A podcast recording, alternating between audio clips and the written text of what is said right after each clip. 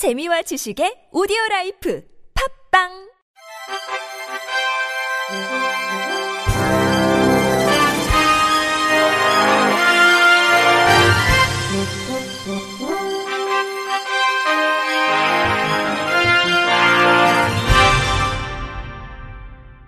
청취자 여러분 안녕하십니까? 12월 20일 수요일 KBIC 뉴스입니다.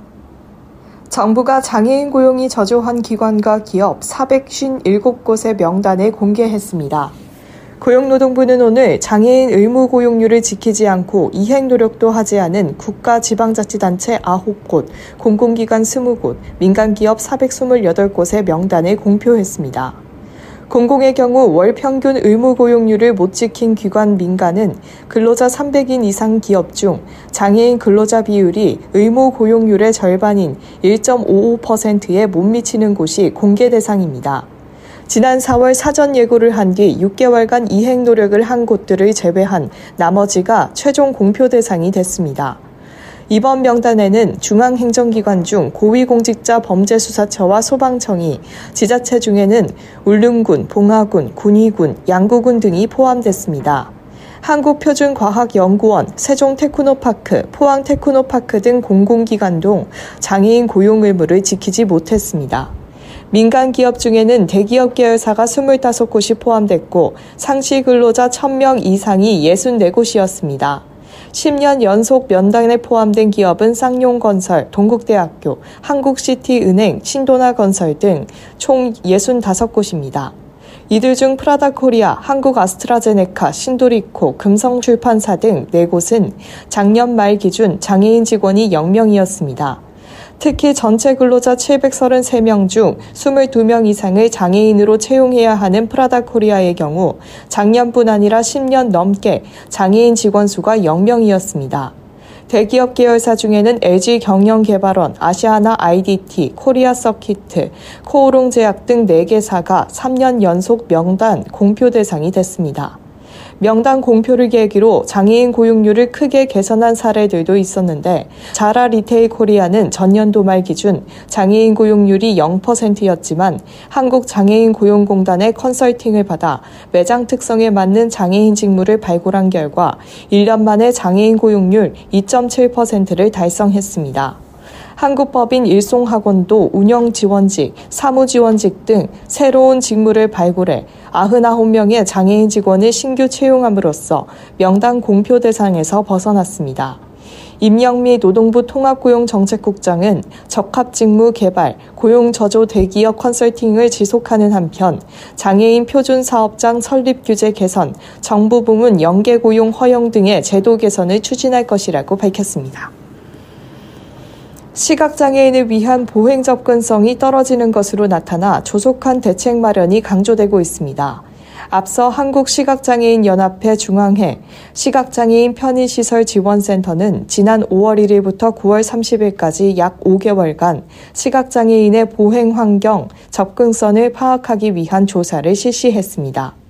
조사 결과 점자 블록은 조사 대상 지수 719개 중 적정 설치율이 4.0%로 매우 낮게 조사됐으며 부적정 설치율은 77.3%, 미설치율은 18.7%로 나타났습니다. 음향 신호기와 볼라드 설치도 미흡한 것으로 나타났는데 이번 조사에서 음향 신호기 6,3,049개의 대상지에 적정 설치율은 28.0%, 부적정 설치율은 26.7%, 미설치율은 45.3%로 나타났으며 볼라드 2,376개 대상지의 적정 설치율은 4.0%, 부적정 설치율은 96.0%로 대부분 잘못 설치되어 있는 것으로 것으로 조사됐습니다. 또 교통시설이 반경 300m 이내에 있는 320개 대상지의 교통시설 점자블록 연계 항목의 적정 설치율은 7.8%, 부적정 설치율은 37.5%, 미설치율은 54.7%로 집계됐습니다. 시각장애인 편의시설 지원센터는 횡단보도의 보도 환경은 모두에게나 위험할 수 있는 공간으로 보행자의 안전 확보가 가장 중요하다. 특히 보행자 중 장애물에 가장 취약한 시각장애인은 보행 환경에 따라 사회 참여 여부가 결정되곤 한다며 교통시설에서부터 대상시설까지의 점자 블록을 연계 설치하는 것은 시각장애인 보행 접근의 시작이라고 강조했습니다. 이어 그러나 현재 교통약자법에 보도 점자 블록의 연계 설치를 강제할 수 있는 설치 기준이 장애인 등 편의법에서 이관되지 않고 누락돼 시각장애인의 독립보행에 대한 의지를 꺾고 있는 실정이라고 지적했습니다. 아울러 시각장애인의 생명과 직결된 보행 환경과 횡단보도의 이동 편의 보장, 부적정 설치로 인한 재원의 낭비를 막기 위해 각 지자체와 시설 주관기관은 더욱 적극적인 재고 방안을 마련해야 하며 교통약자의 이동 편의 증진을 위한 인식 개선과 노력이 반드시 수반돼야 할 것이라고 대책 마련을 강조했습니다.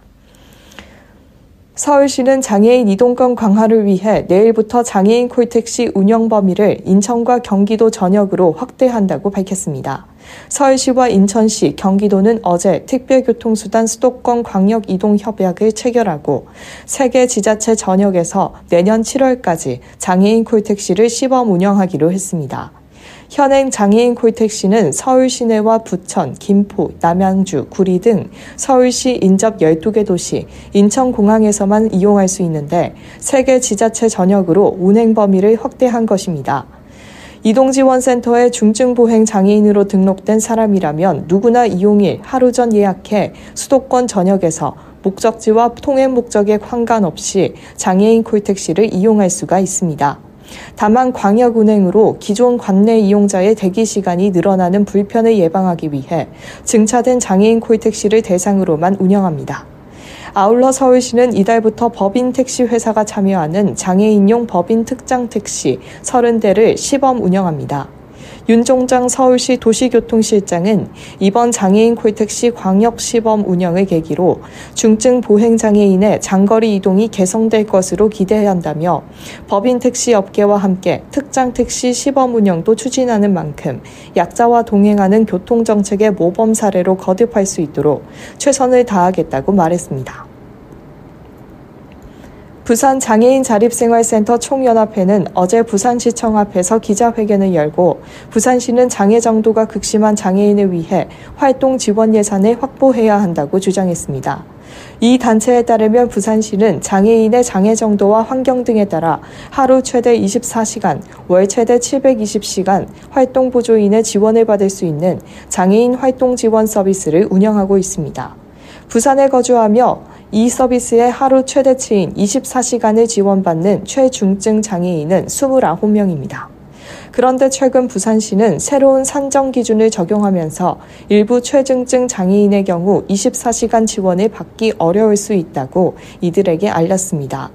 이 단체는 최중증 장애인은 활동 지원사 없이 스스로 식사는 물론 씻거나 눕는 것조차 어렵다며 휠체어 생활로 소화 기능이 떨어져 배변 활동도 잦은데 이때마다 보조인의 도움이 절실하다고 말했습니다. 이어서 자립생활이 불가능한 장애인에게 지원이 어려울 수도 있다는 부산시의 통보는 어불성설이라고 덧붙였습니다. 이 단체 관계자는 부산시의 장애인 활동 지원 서비스는 자립 생활과 최소한의 기본권을 유지하며 살아갈 수 있는 발판이라며 당초 돌봄 사각지대를 최소화하기 위해 24시간 지원을 확대하겠다고 한 약속을 부산시는 지켜야 한다고 말했습니다.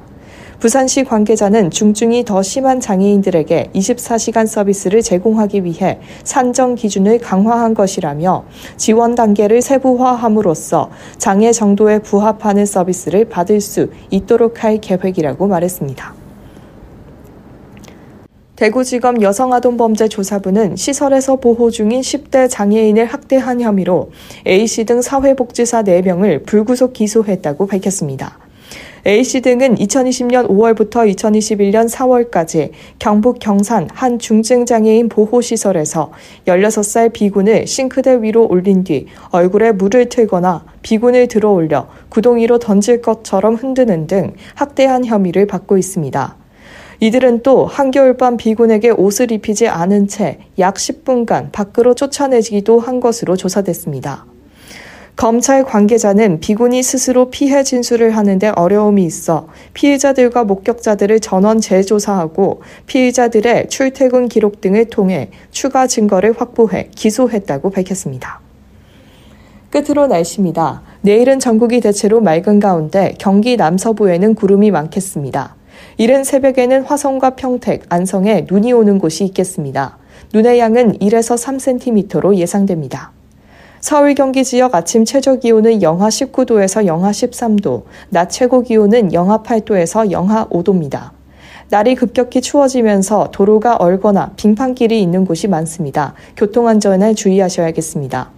현재 서해 바다에는 풍랑주의보가 내려지면서 바다의 물결이 최고 3m까지 일겠습니다.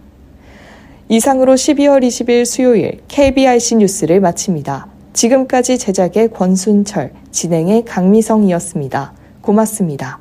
KBIC